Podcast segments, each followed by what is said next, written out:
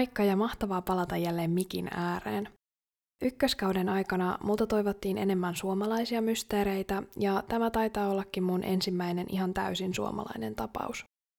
Estonia liippasi kyllä läheltä, mutta se ei kuitenkaan ollut mikään suomalainen keissi.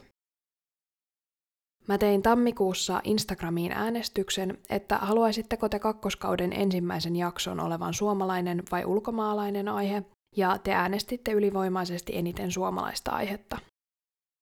Seuraa muuten mun podia Instagramissa, jos haluat nähdä jaksoon liittyviä kuvia, olla mukana vaikuttamassa tuleviin jaksoihin tai esittää mulle vaikka jaksotoiveita esimerkiksi yksityisviestillä.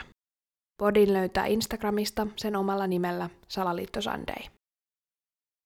Mutta nyt vanhat ja uudet kuulijat, tervetuloa kuuntelemaan Salaliitto Sundayn toisen kauden ensimmäistä jaksoa.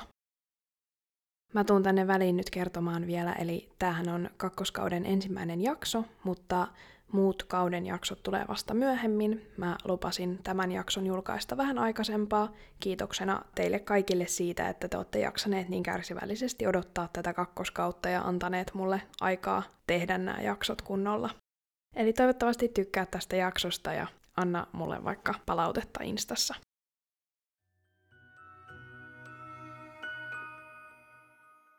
Kun mä muutin Turkuun opiskelemaan pian kymmenen vuotta sitten, mä aloin pian opiskelijatapahtumissa kuulla huhuja ja varoituksia öisestä Aurajokirannasta. Vuosien saatossa jokeen on hukkunut useita henkilöitä ja huhujen mukaan erityisesti nuoria miehiä, ja näiden hukkumisten takana oli yksi henkilö, pimeällä jokirannassa vaaniva Aurajokituuppari. Tämä henkilö kulkee legendan mukaan jokirannassa iltaisin ja öisin ja työntää pahaa aavistamattomia nuoria miehiä jokeen surman suuhun. Tuuppari valitsee hetken ja paikan, jossa kukaan ei ole todistajana ja tönäisee miehen selästä suoraan jokeen. Tuupattua uhrinsa veteen tekijä livahtaa pimeyden turvin pakoon. Tämä henkilö on onnistunut vuosia välttelemään poliiseja ja karmeita puuhiaan hän jatkaa edelleen. Itse mä kuulin tämän legendan aina nimellä Aurajokituuppari tai pelkkä jokituuppari, joten mä käytän nyt tästä henkilöstä tai tapauksesta näitä nimiä. Kaiken maailman muitakin nimivariaatioita on varmasti olemassa, onhan kyseessä urbaanilegenda. Ylen artikkeli käyttää vuonna 2017 Aurajokituupparista nimitystä sarjahukuttaja – City-lehdessä Aino Ylinen kertoo vuonna 2012 julkaistussa artikkelissaan tuupparilla olevan niminä esimerkiksi myös veteenheittäjä ja sarjatuuppia. Seuralehden artikkelissa vuodelta 2020 tuuppariin viitataan taas nimellä Turun hukuttaja.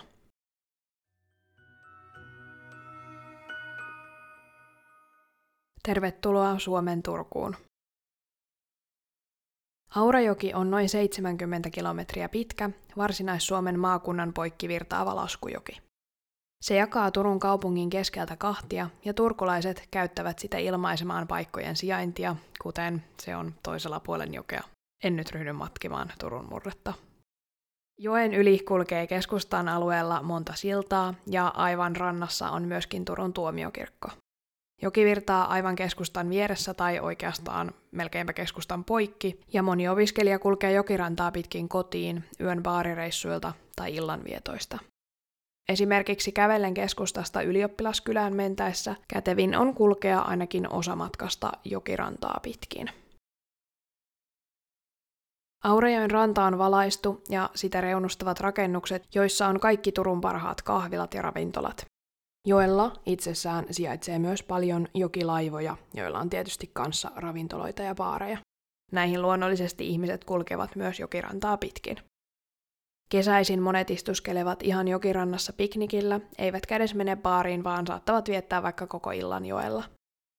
Jokiranta on siis vilkas ja yleisesti ihan turvallinen paikka kävellä, kunhan ei kulje liian lähellä kaiteetonta reunaa. Kaiteiden asentaminen nousee puheeksi tasaisin väliajoin, kun onnettomuuksia tapahtuu tai joku putoaa tai hukkuu Aurajokeen. Vuonna 2017 erään katoamistapauksen yhteydessä aiheesta keskusteltiin jälleen, mutta tuolloin Varsinais-Suomen pelastuslaitoksen päivystävä palomestari ei pitänyt Aurajoen aitaamista järkevänä. Aitaaminen estäisi ihmisten vapaata liikkumista, Joki näyttää siis sellaiselta kanaalilta. Siinä on kivetyt reunat, jotka voivat kyllä olla liukkaita sateella tai talvipakkasilla. Joen vesi on sellaista sameaa kuravellia, eikä ihan kauhean kutsuvan näköistä.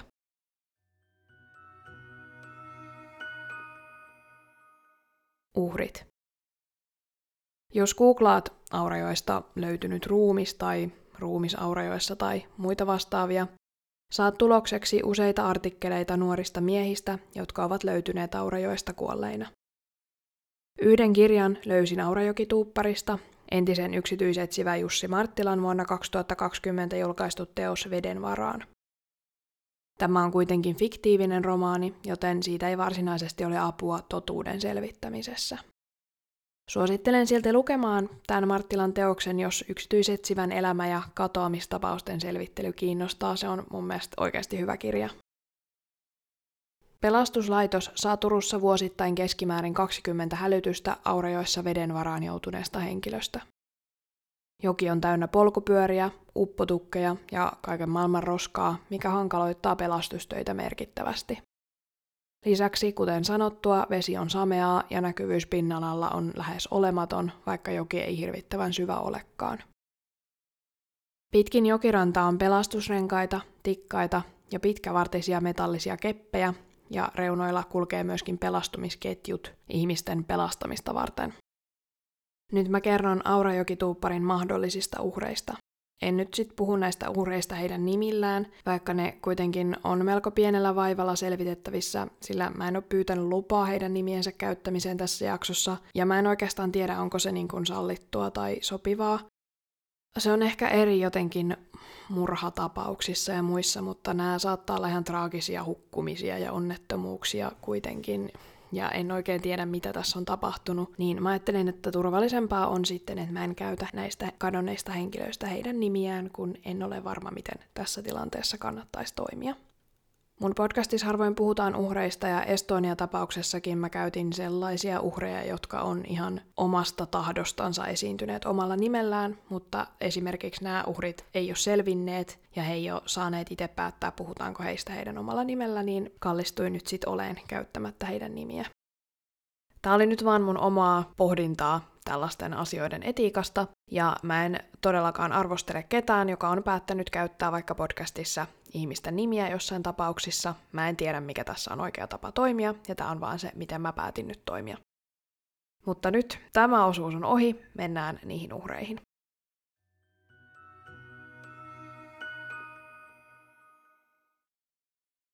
Neljästoista toukokuuta 1991 Helsingin Sanomat uutisoi tuntemattoman miehen ruumiin löytyneen Aurajoista.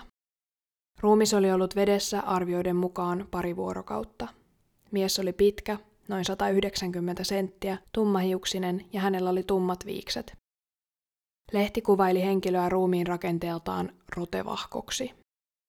Yllään hänellä oli turkoosi topattu tuulipuku sinisillä pystyraidoilla. 29. huhtikuuta vuonna 2007 Turun Sanomat kirjoittaa, että Aurajoista on löytynyt nuorehkon miehen ruumis. Ruumiin arveltiin olleen vedessä useita kuukausia. Ulkoisia väkivallan merkkejä ei näkynyt. 30. syyskuuta 2008 Iltalehdessä kerrotaan, että Aurajoesta on löydetty ruumis. Poliisi kertoo ruumiin kuuluneen 21. syyskuuta kanonneeksi ilmoitetulle 28-vuotiaalle miehelle. 7. kesäkuuta 2010 Iltasanomat uutisoi poliisin selvittävän Aurajoista löytyneen ruumiin henkilöllisyyttä. Ruumis oli löydetty Wärtsilän telakan kohdalta laiturin alta. Ruumiin yllä oli toppatakki ja tämä oli ollut vedessä jo mahdollisesti muutaman kuukauden. 26. maaliskuuta 2015 MTV-uutiset kirjoittaa, että pelastuslaitoksen sukeltajat ovat nostaneet Aurajoista ruumiin.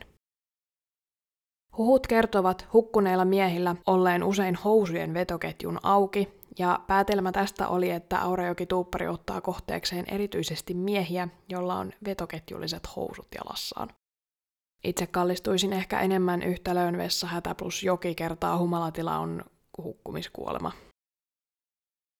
Tämä lista ei myöskään ole täydellinen. Nämä on vain esimerkkejä uhreista, jotka mä löysin netistä tämän jakson taustatutkimusta tehdessäni. Tästä puuttuu lisäksi sellaiset uhrit, joista mä en löytänyt tarkkoja päivämääriä tai en voinut varmistua, että ne oli oikeita, eikä esimerkiksi sotkeentuneita näihin muihin tapauksiin. Tällä aikavälillä Aurajokeen on hukkunut paljon muitakin ihmisiä kuin vain nämä mun listaamat henkilöt. Seuralehti kirjoittaa tästä Aurajoki-tuuppari-legendasta ja siellä esimerkiksi puhutaan tästä, miten keskustelupalstoilla Aurajoki-tuuppari-tarinaa perustellaan Turun poikkeuksellisen korkealla hukkumiskuolematilastoilla. Koska Turussa hukkuu niin paljon enemmän ihmisiä jokeen kuin muissa jokikaupungeissa, niin sitten ajatellaan, että nämä ei voi olla pelkkiä onnettomuuksia. Miksei muissa opiskelijakaupungeissa, joissa virtaa joki, huku näin paljon ihmisiä? Lehti on ilmeisesti ottanut tästä selvää, koska se sanoo, että vuosina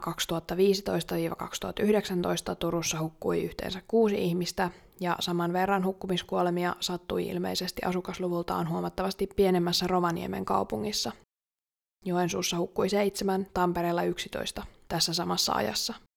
Myöskään nuorten miesten hukkumisissa ei tilastollisesti ole mitään outoa, Miehet kuolevat hukkumalla kaksi tai kolme kertaa naisia useammin tilastovuodesta riippuen.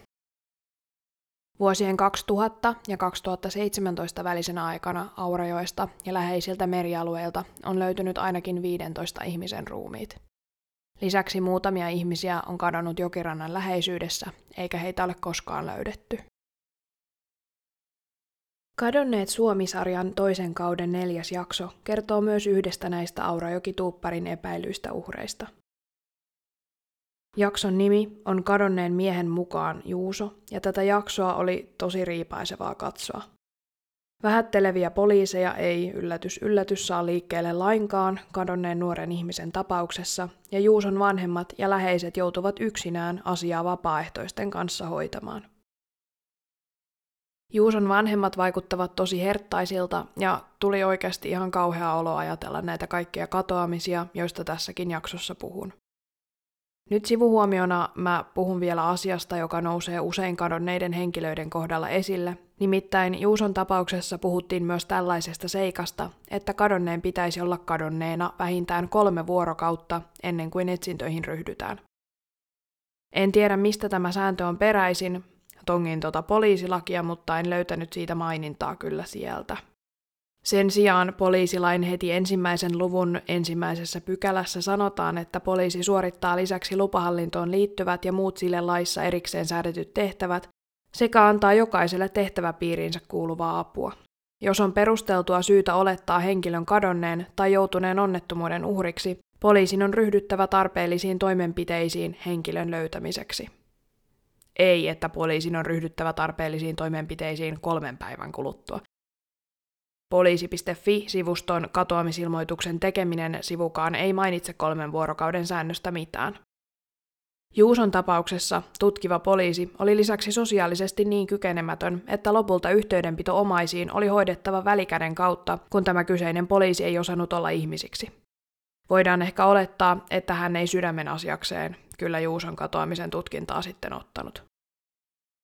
Lopulta tässä kadonneet Suomi kakkoskauden neljännessä jaksossa Juuson kuolin syy ei varsinaisesti selviä ikinä täysin ja se tapaus jää jotenkin tosi auki.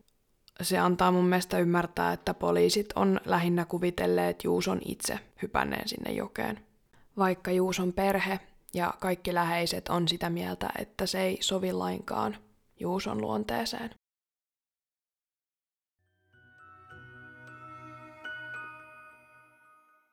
Pelastuneet. Tässä Kadonneet jaksossa haastatellaan myös Nikoa, jonka haastattelu löytyy myös Iltalehdestä, ja puhunkin nyt tästä tapauksesta seuraavaksi. Mä haluan vielä sen selventää, että tässä Kadonneet Suomi-jaksossa, josta mä nyt puhuin, niin ei viitata Aurajoki Tuuppariin kertaakaan varsinaisesti, mutta puhutaan jokeen hukkuneesta miehestä ja toisesta miehestä, joka työnnettiin jokeen, mutta selvisi siitä. Näiden kummankin tapauksen epäillään tämän urbaanilegendan puitteissa kuuluvan tämän Aurajokituupparin tekosiin, joten sen takia mä käsittelen niitä tässä. Aurajokituupparin olemassaolon puolesta puhuu ainakin yhden miehen kertomus. Iltalehti kirjoitti vuonna 2017 Nikosta, joka oli hukkua Aurajokeen vuonna 2012. Mä puhun Nikosta hänen etunimellään, sillä hänen haastattelunsa oli julkinen ja hän oli itse ainakin suostunut siihen. Niko oli tapahtuma-aikaan 21-vuotias. Artikkelin kirjoittaneen Soila Saroniemen mukaan Iltalehtikin on saanut yhteydenottoja Aurajokituuppariin liittyen. Virallisesti kuitenkaan ei ainakaan vielä vuonna 2017 ollut poliisin mukaan tapauksia, joissa ulkopuolinen olisi tuupannut hukuttamistarkoituksessa nuoren miehen Aurajokeen. Mutta mitä Nikolle tapahtui? Marraskuussa 2012 Niko oli ollut Turun keskustassa baarissa kavereidensa kanssa ja ollut aikeissa mennä vielä yökerhoon. Ennen yökerhoon menoa Niko kuitenkin huomasi kännykkänsä kadonneen ja tajusi, että sen oli varastanut saman illan aikana häntä halannut tuntematon henkilö. Huomattuaan aamuyöllä kännykkänsä kadonneen, Niko päätti suunnata kotiin ja samoin toimivat hänen ystävänsä. Niko asui äitinsä luona lähellä jokirantaa ja kulki rantaa pitkin kotiinsa. Hän oli kulkemassa poispäin tuomiokirkon suunnasta ja kertoo kuuleensa muutama sata metriä ennen kaupunkilautta Föriä takaansa pari nopeaa juoksuaskelta. Sitten joku tönäisi hänet takapäin päistikkaa jokeen. Tuuppaaja yllätti Nikon täysin, eikä hän ehtinyt reagoida, vaan putosi. Marraskuinen joki oli hyytävän kylmä, mutta Niko pääsi pintaan, vaikka märät talvivaatteet painoivat kuin synti, ja hän oli uponnut syvälle jokeen. Niko pääsi nousemaan joesta venettä pitkin, mutta helppoa se ei ollut. Nikolla oli myös urheilutaustaa ja pintapelastuskurssi käytynä, joista varmasti oli kamppailussa apua. Jos esimerkiksi minä uppoaisin Aurajokeen jonkun työntämänä, niin satavarmana uppoaisin kuin kivi ja sinne jäisin. Että onneksi oli kyseessä urheilullinen henkilö, joka pystyi pelastautumaan. Niko nousi joesta kadulle aivan hypotermian partaalla. Hänellä ei ollut puhelinta, sillä se oli varastettu. Ketään ei näkynyt missään ja umpiässä kävely ei sujunut normaalisti. Niko yritti pysäyttää satunnaisia ohikulkevia autoja, mutta ihmiset eivät pysähtyneet ja esimerkiksi taksikin vain kiersi hänet. Hän yritti riisua jäisestä vedestä märkiä vaatteitaan päältään, mutta hänen sormensa olivat niin kohmeessa, ettei siitä hommasta tullut mitään. Pian Nikon kohdalle saapui nuori nainen, joka älysi, ettei Nikolla ole kaikki hyvin. Nainen soitti ambulanssin ja antoi oman takkinsa Nikolle. Niko saatiin ambulanssissa lämpenemään ja koska hän ei asunut yksin, hänet voitiin viedä kotiin. Nikon vanhemmat olivat erittäin järkyttyneitä tapahtuneesta, kuten myös Niko itse. Kaikki miettivät, miksi hyökkäjä valitsi Nikon kohteekseen ja mikä teon motivaattori oli. Tapaukselle ei ollut silminnäkijöitä eikä mitään todisteita, joten sitä ei ryhdytty tutkimaan. Nikolla oli onneksi onni onnettomuudessa ja hänen tarinallaan onnellinen loppu. Tietysti hän haluaisi tietää, kuka tämä henkilö oli, joka hänen kimppuunsa hyökkäsi. Kun tämä lehtijuttu julkaistiin, mä asuin itse Turussa. Artikkelissa mainitaan, että julkaisuhetkellä vuonna 2017 Aurajoesta etsittiin 25-vuotiasta Juuso Petteriä, joka oli juuri kadonnut. Mä muistan kyllä silloin Juuson kadotessa, että monet varsinkin opiskelijapiireissä ajatteli taas heti Aurajokituupparia, kun joku nuori mies on tälleen aamuyöllä kadonnut jokirannan läheisyydessä.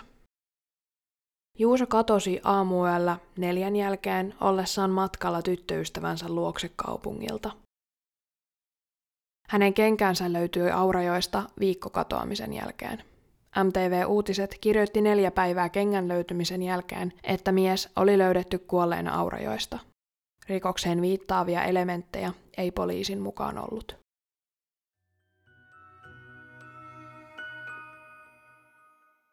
Tuupparin metodi. Vaikka monet uskovat Aurajokeen hukkuneiden ihmisten olleen Aurajokituupparin uhreja ja näin ollen tuupparin uhriprofiiliin sopivia nuoria miehiä, rikosylikomissaario Teijo Ristola Lounais-Suomen poliisista muistuttaa, että vainajat, joita joesta joskus löytyy, ovat hyvin eri-ikäisiä ja eri sukupuolia. Hän ei mainitse minkään tietyn ryhmän olleen ylikorostuneessa asemassa, mitä Aurajokeen päätyneisiin henkilöihin tulee. Urbaanilegenda Aurajoki-tuupparista tuntee kuitenkin varsin selkeän uhrityypin ja tekotavan. Opiskelijat mainitaan toisinaan otsikoissa ja tarinoissa sekä keskustelupalstoilla, mutta yleisesti uhri on nuori mies, noin 20-30-vuotias. Uhrit ovat aina yksin, usein humalassa, ja teko tapahtuu aina hämärällä tai yöllä. Toistaiseksi en ole löytänyt kuin yhden selviytyneen Aurajoki-tuupparin uhrin, mikäli tuuppari todella on olemassa, eli tämän Iltalehdessä julkaistun Nikon tarinan. Niko kertoo, ettei hän päätynyt jokeen vahingossa, vaan jonkun työntämänä. Niko teki tapahtuneesta rikosilmoituksen, mutta asiaa ei tosiaan lähdetty tutkimaan, sillä hänellä ei ollut todistajia eikä todisteita. Mutta mietitäänpä nyt sitä Nikon tönäissyttä henkilöä. Mistä ihmeestä tässä voi olla kyse? Voisiko se todella olla Aurajoki tuuppari? Oliko kyseessä tahallinen vai vahingossa tehty tönäisy? Okei, miksi kukaan, joka vahingossa tuuppaisi ihmisen jokeen, lähtisi vain paikalta mitään sanomatta? Onhan sekin toki mahdollista ja kauheaa ajatella, että tällaisiakin ihmisiä voi olla. Jos Niko tuupattiin jokeen tahallaan, ei sekään välttämättä merkitse toisaalta, että kyseessä olisi tämä he Aurajoki-tuuppari. Niko ei itsekään anna ymmärtää, että hän uskoisi kyseessä olevan juuri tämä tarinoiden sarjamurhaaja ja urbaanilegenda. Niko vaikuttaa tämän lehtijutun ja kadonneet Suomi-haastattelun perusteella ihan perusjärkevältä tyypiltä ja ei esimerkiksi yhtään liioittele näitä tapahtumia tai ole mitenkään tosi dramaattinen. Hän itse tietää vain tulleensa tönäistyksi jokeen, ei sitä kuka hänet sinne tönäisi tai missä tarkoituksessa. Kyseessä saattoi olla joku höyrypää, joka vain ohimennen päätti suorittaa henkirikoksen tilaisuuden tullen, vailla mitään muuta henkilökohtaista hyötyä kuin joku sadistinen mielihyvä. Tai kyseessä saattoi olla tuupparilegendan inspiroima niin sanottu copycat. Oliko se joku, jonka Niko tunsi? Kyseessä tuskin ainakaan oli sama henkilö, joka Nikon puhelimen ja Nikon kaverin lompakon vei, sillä he olivat jo päässeet saaliineen pakoon eikä pikkunäpistyksen todistajia usein poisteta päiväjärjestyksestä. Kenellä muulla olisi ollut edes hienoinen motiivi? Niko ei Iltalehdessä ainakaan mainitse, että hänellä olisi epäilyksiä tekijästä, hänellä ei ollut todennäköisesti mitään vihollisia, Toisaalta kenellä normaalilla ihmisillä on vihollisia, ei me eletä missään Bond-leffassa. Näin ollen näiden rajallisten tietojen perusteella luulisin, että me ollaan aika pakotettuja tulemaan siihen johtopäätökseen, että jollakin oli juuri Nikoa vastaan jotain ja hän päätti sen takia hyökätä, tai tekijä oli joku tuntematon opportunisti-sadisti, tai sitten kyseessä oli itse Aurajoki-tuuppari. Aurajoki-tuuppari ei koskaan toimi kesällä. Miksi? No syynä voi olla, että Aurajokiranta ei kesäisin juuri nuku, rannalla on molemmin puolin ihmisiä pitkälle yöhön, erityisesti viikonloppuisin ja jokilaivoilla käy kova kuhina. Kesällä on valoisaa vuorokauden ympäri ja tuupparin olisi varmasti hankala livahtaa pimeyteen. Sitilehti kirjoittaa, että salaliitto teoreetikkojen suosimalla sinikivisivustolla, mä en ole tästä edes kuullut, Kuulemma murhaajaa on profiloitu seuraavasti. Hän käyttää apunaan sähkölamautinta ja työskentelee syksystä vappuun. Hukuttamisen murhaaja on valinnut tekotavaksi siksi, että vesi piilottaa todisteet. Eikä kukaan osaa epäillä mitään, onhan hukkuminen melko yleinen kuolinsyy. Yleensä nettikeskustelussa mietitään, miksi poliisi vaikenee. Ymmärrän toisaalta, ettei poliisi voi tästä sanoa mitään epäilyksiään, sillä poliisit eivät voi julkisesti antaa mitään mututuntumalausuntoja. Poliisien on tietysti aina voitava perustellusti esittää epäilyksiään, ja tällainen turhanaikainen paniikin lietsonta ei palvelisi varmasti ketään. Lokakuussa 2020 Turun kaupunki pohti Turun Sanomien mukaan Aurajoen katuvalojen sammuttamista öisin säästötarkoituksissa – Turun silloinen kaupunginjohtaja ja nykynimikkeeltään pormestari twiittasi vastauksena Turun Sanomien twiittiin valojen pimentämisestä seuraavaa. No voi yhden kerran, ei muuten pohdita, siis Aurajoen pimentämistä. Yllättäen siis media oli saanut lisäillä vähän värikynää juttuun. No, joka tapauksessa eräs henkilö vastasi twiittiin, että Aurajoen pimentäminen on kuin kutsu tuupparille. Toinen henkilö kysyy, että kukas tämä tuuppari on, ja ensimmäinen vastaa jälleen. Kukaan ei tiedä oikeaa henkilöllisyyttä, mutta se on varjoissa elävä henkilö, joka yön pimeydessä tuuppailee yksinäisiä ihmisiä Aurajokeen. Tuupparilegenda on Turussa hyvin tunnettu, oman kokemukseni mukaan ainakin opiskelijapiireissä.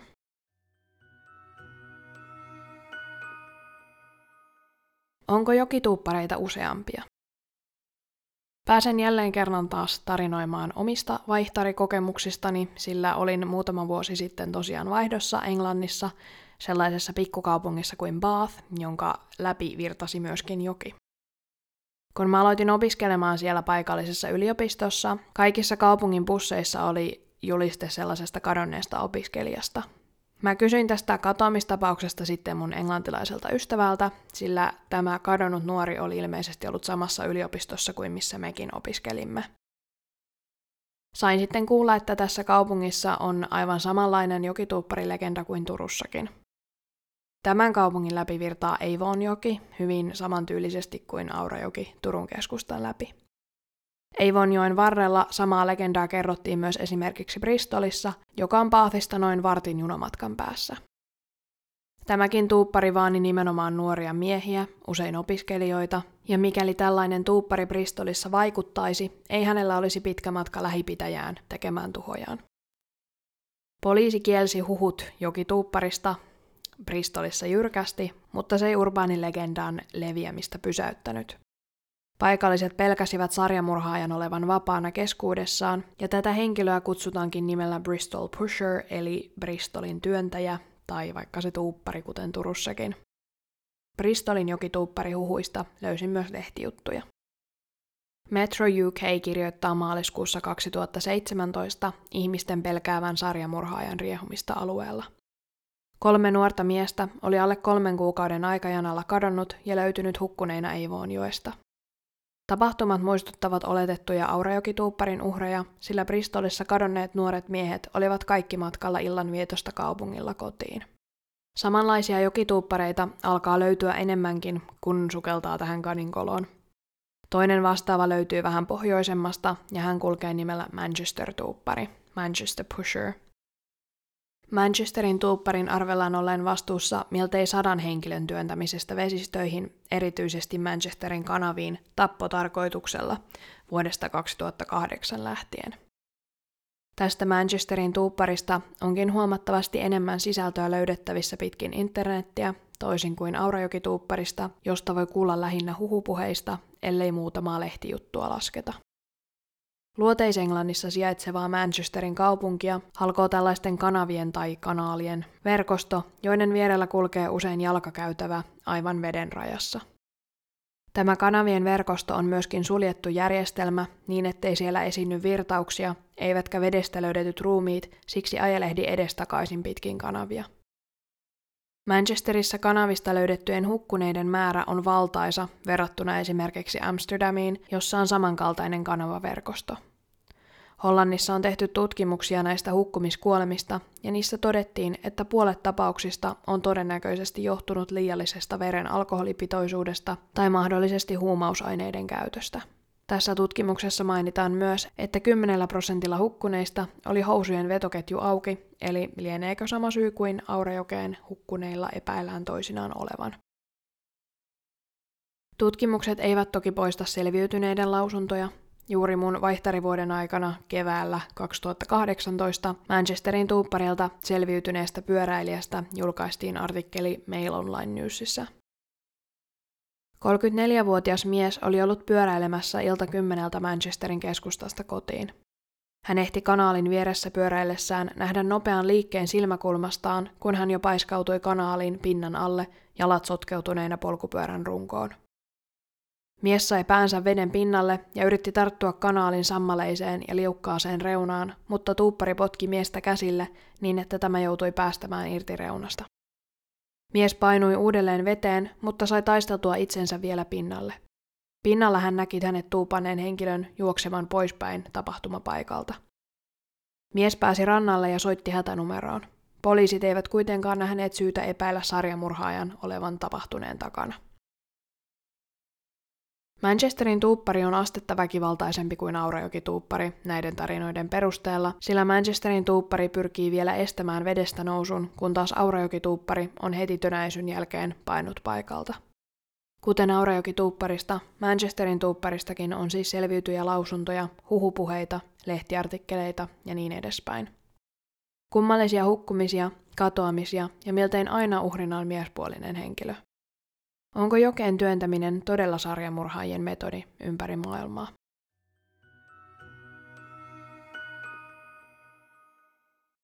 Todellinen sarjamurhaaja vai urbaani legenda? Aurajokeen tai ehkä vesistöihin ylipäänsä hukkuminen ei ole mitenkään järin harvinaista. Lähdin uteliaisuuttani tutkimaan vanhoja sanomalehtiä ja mitä niissä kerrotaan Aurajokeen hukkuneista. Vanhimmat sanomalehdet, jotka puhuvat Aurajokeen hukkuneista, ovat 1860-luvulta. Ajattelin ensin kartoittaa enemmänkin hukkuneiden määrää, mutta tästä olisi tullut varmaan satoja ihmisiä pitkä lista, joten kerron nyt muutaman esimerkin yhden erityisen epäonnisen vuoden ajalta. Nämä uhrit eivät kaikki tosen ole nuoria miehiä, emmekä tiedä miten he ovat veden varaan päätyneet. Oliko kyseessä vain vahinko vai oliko heidät työnnetty sinne? Puhun heistä heidän nimillään, sillä nämä tiedot ovat tosiaan jo 150 vuotta vanhoja. Tämä epäonninen vuosi on siis 1869. Huhtikuussa Uusi Suometar kertoo Aurajoista kuuluneen eräänä iltana hätähuutoja, kuin joissa olisi mies veden varassa. Häntä ei kuitenkaan kukaan päässyt auttamaan, sillä kenelläkään ei ollut venettä ja mies upposi. Ruumista on lehden mukaan etsitty, mutta tuloksetta. Miehen henkilöllisyydestä oli epäilyksiä. Kyseessä saattoi olla päivää ennen kadonnut konepajan työntekijä August Snell. Saman vuoden heinäkuussa Aurajoesta oli löytynyt työmies Karle Lindströmin, erään tuntemattoman naisen, kuusivuotiaan Juhan Holmströmin, erään tunnistamattoman pienen vauvan ja Tinan Valea Lundbergin ruumiit. Saman vuoden joulukuussa löytyi jälleen miehen ruumis. Tämä henkilö tunnistettiin mittari Juhana Renforsiksi ja hänen tavaransa löytyivät rannasta, kun taas mies itse oli hukkuneena joessa. Juhanasta ei sanota löytyneen merkkejä ulkoisesta väkivallasta. Pelkästä tapausten määrästä voimme jo ehkä uskaliasti vetää hieman horjuen ainakin sellaisen johtopäätöksen, että jokeen on mahdollista nuorten miestenkin hukkua ilman ulkoista avitustakin. Aurajoki-tuupparin uhrit voivat siis olla samankaltaisten tragedioiden uhreja kautta historian. Tai sitten Aurajoki-tuuppari on myyttinen 160-vuotias hirviö. Aurajokeen ei viime vuosinakaan ole hukkunut pelkästään nuoria miehiä, vaan joukossa on ollut kaikenikäisiä ja sukupuolisia henkilöitä. Toisaalta eihän se välttämättä tarkoita, että vaikka onnettomuuksiakin tapahtuu, niin ettei siellä seassa voisi olla myös murhien sarjaa. Mulle tulee tästä vähän mieleen yksi Agatha Christine sitaatti. Se menee jotakuinkin niin, että minne on parasta piilottaa murha muiden murhien joukkoon. Jos tätä viestiä vähän soveltaa, niin olisiko murhat helpoin piilottaa onnettomuuksien sekaan? Onko Öinen Aurajoki ihanteellinen kohde sarjamurhaajalle? Onko meillä käsillä yksi Suomen pahamaineisempia sarjamurhaajia vai jälleen yksi perätön salaliittoteoria?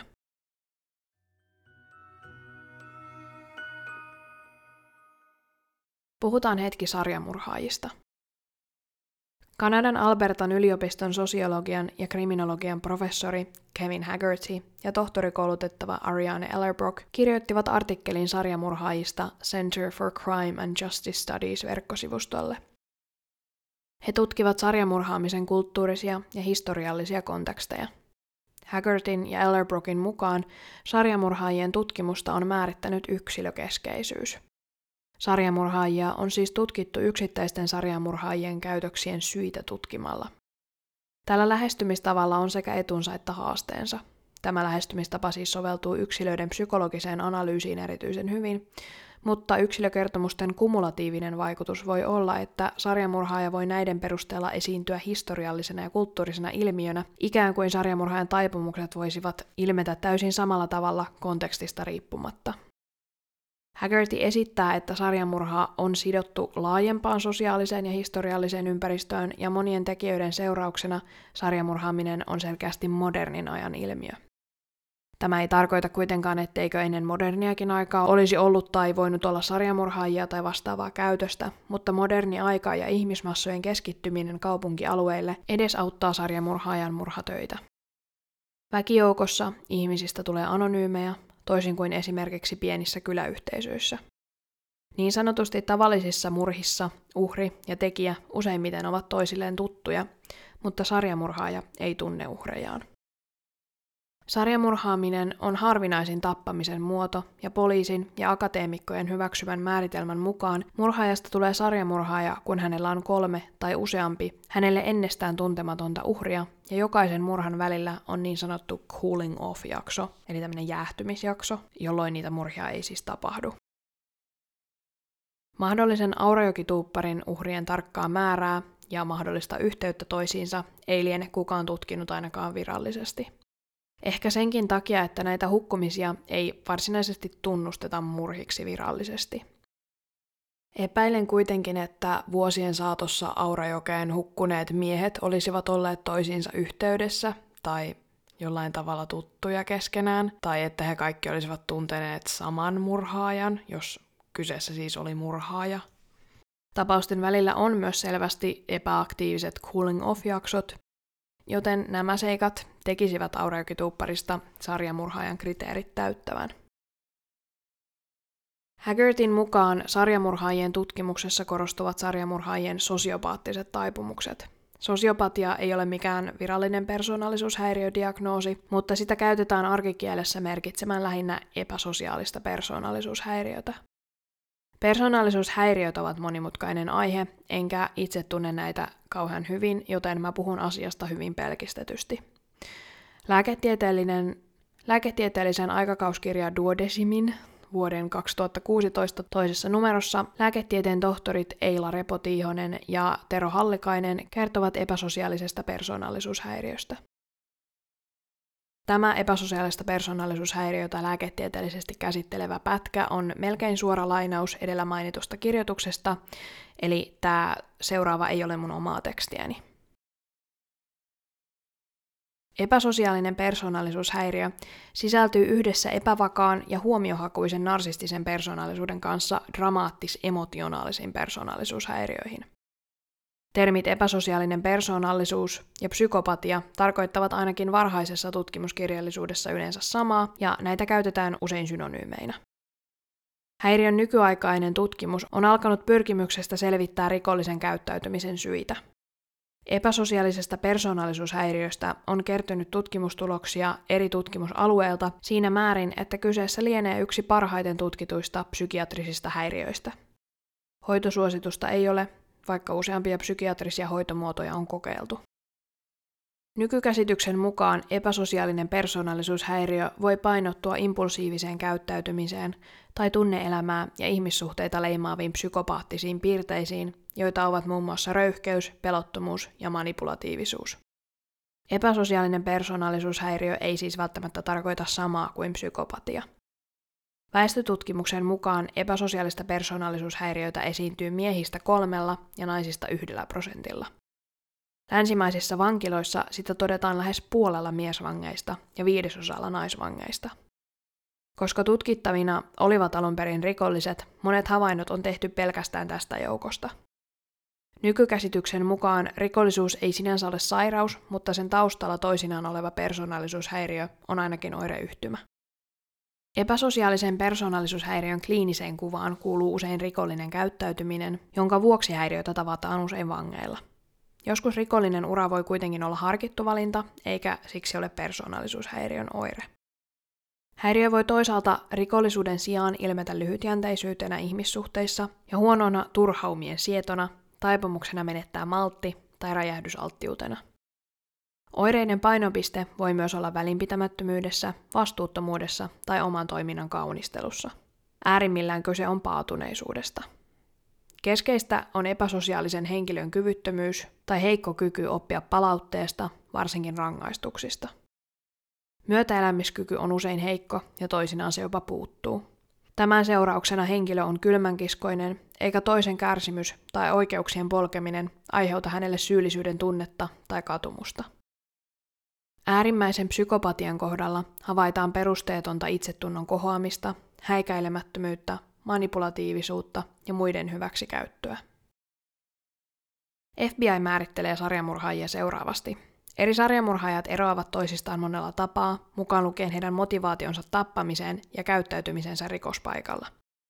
Sarjamurhaajille on havaittu yleiseksi yhteiseksi piirteeksi kuitenkin esimerkiksi sensaatio- tai huomiohakuisuus, katumuksen tai syyllisyyden puute, impulsiivisuus, hallinnan tarve ja saalistuskäyttäytyminen. Nämä piirteet ja käytöstavat sopivat yhteen epäsosiaalisen persoonallisuushäiriön kanssa.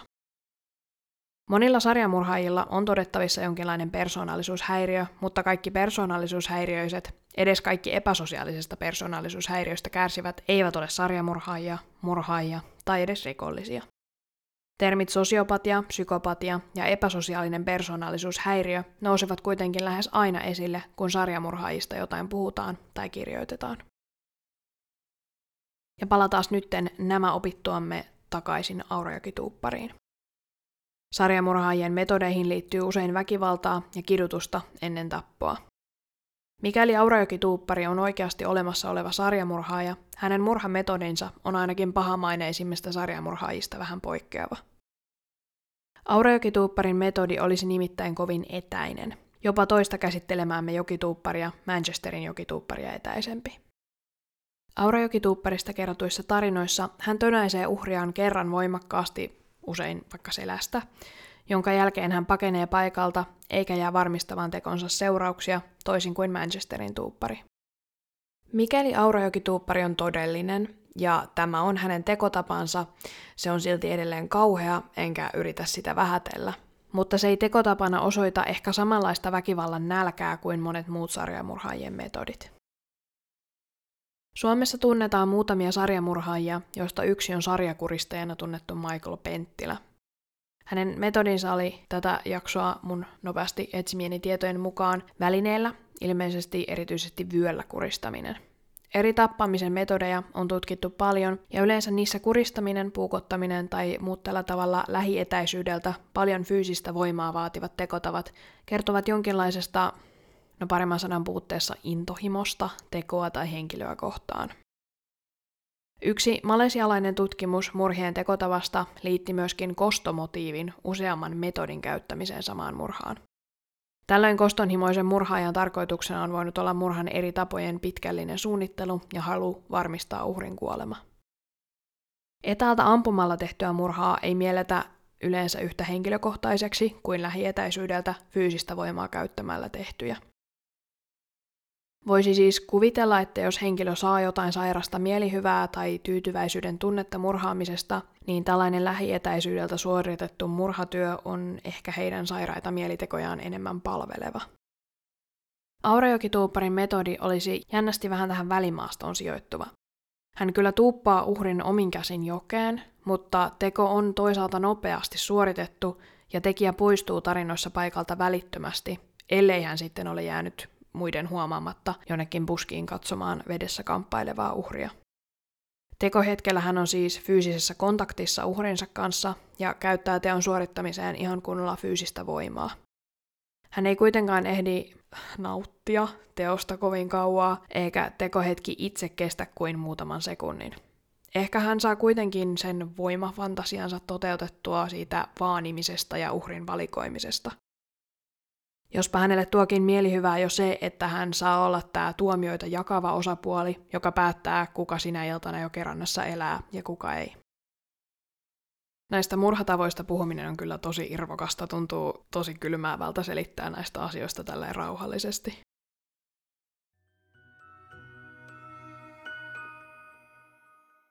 Lopuksi. Samoin kuin Estonia-jaksossa, Tässäkin jaksossa oli aiheena tapahtumia, jotka ovat voineet koskettaa kuulijoitakin. Siksi mä haluan jälleen esittää mun oikeasti vilpittömät osanotot kaikille, jotka on menettäneet jonkun läheisen liittyen näihin tämän jakson tapahtumiin. No onko Aurajoki Tuuppari siis oikea sarjamurhaaja vai vaan karmiva urbaanilegenda? En mä tiedä. Todisteita on puolesta ja vastaan. Vaani Aurajoen rannassa sitten jokituuppari tai ei, niin jokiranta voi varsinkin huonolla kelillä olla tosi vaarallinen, eli olkaa varovaisia kun talvella tai sateella tai koska vaan kuljette siellä, varsinkin yksinänne, kun sieltä on tosi vaikea sitten päästä ylös, jos sinne putoaa. Tai auta armias joku sinne tönäsee. Jos haluat nähdä jaksoon liittyviä kuvia tai laittaa mulle vaikka jaksotoiveita tai palautetta, niin seuraa podcastia Instagramissa ihan sen omalla nimellä Salaliitto Sunday. Kiitos kaikille, jotka on kuunnellut mun ykköskauden jaksoja ja palanneet kakkoskaudelle. Kiitos kaikille, jotka on tulleet nyt jo mukaan. Ja tervetuloa, otan teidät kaikki avosylin vastaan. Ihanaa, että olet täällä. Me kuullaan taas, kun kakkoskausi starttaa sitten todenteolla käyntiin. Tän ekan jakson saitte tosiaan nyt vähän etuajassa. Mut siihen asti, moikka!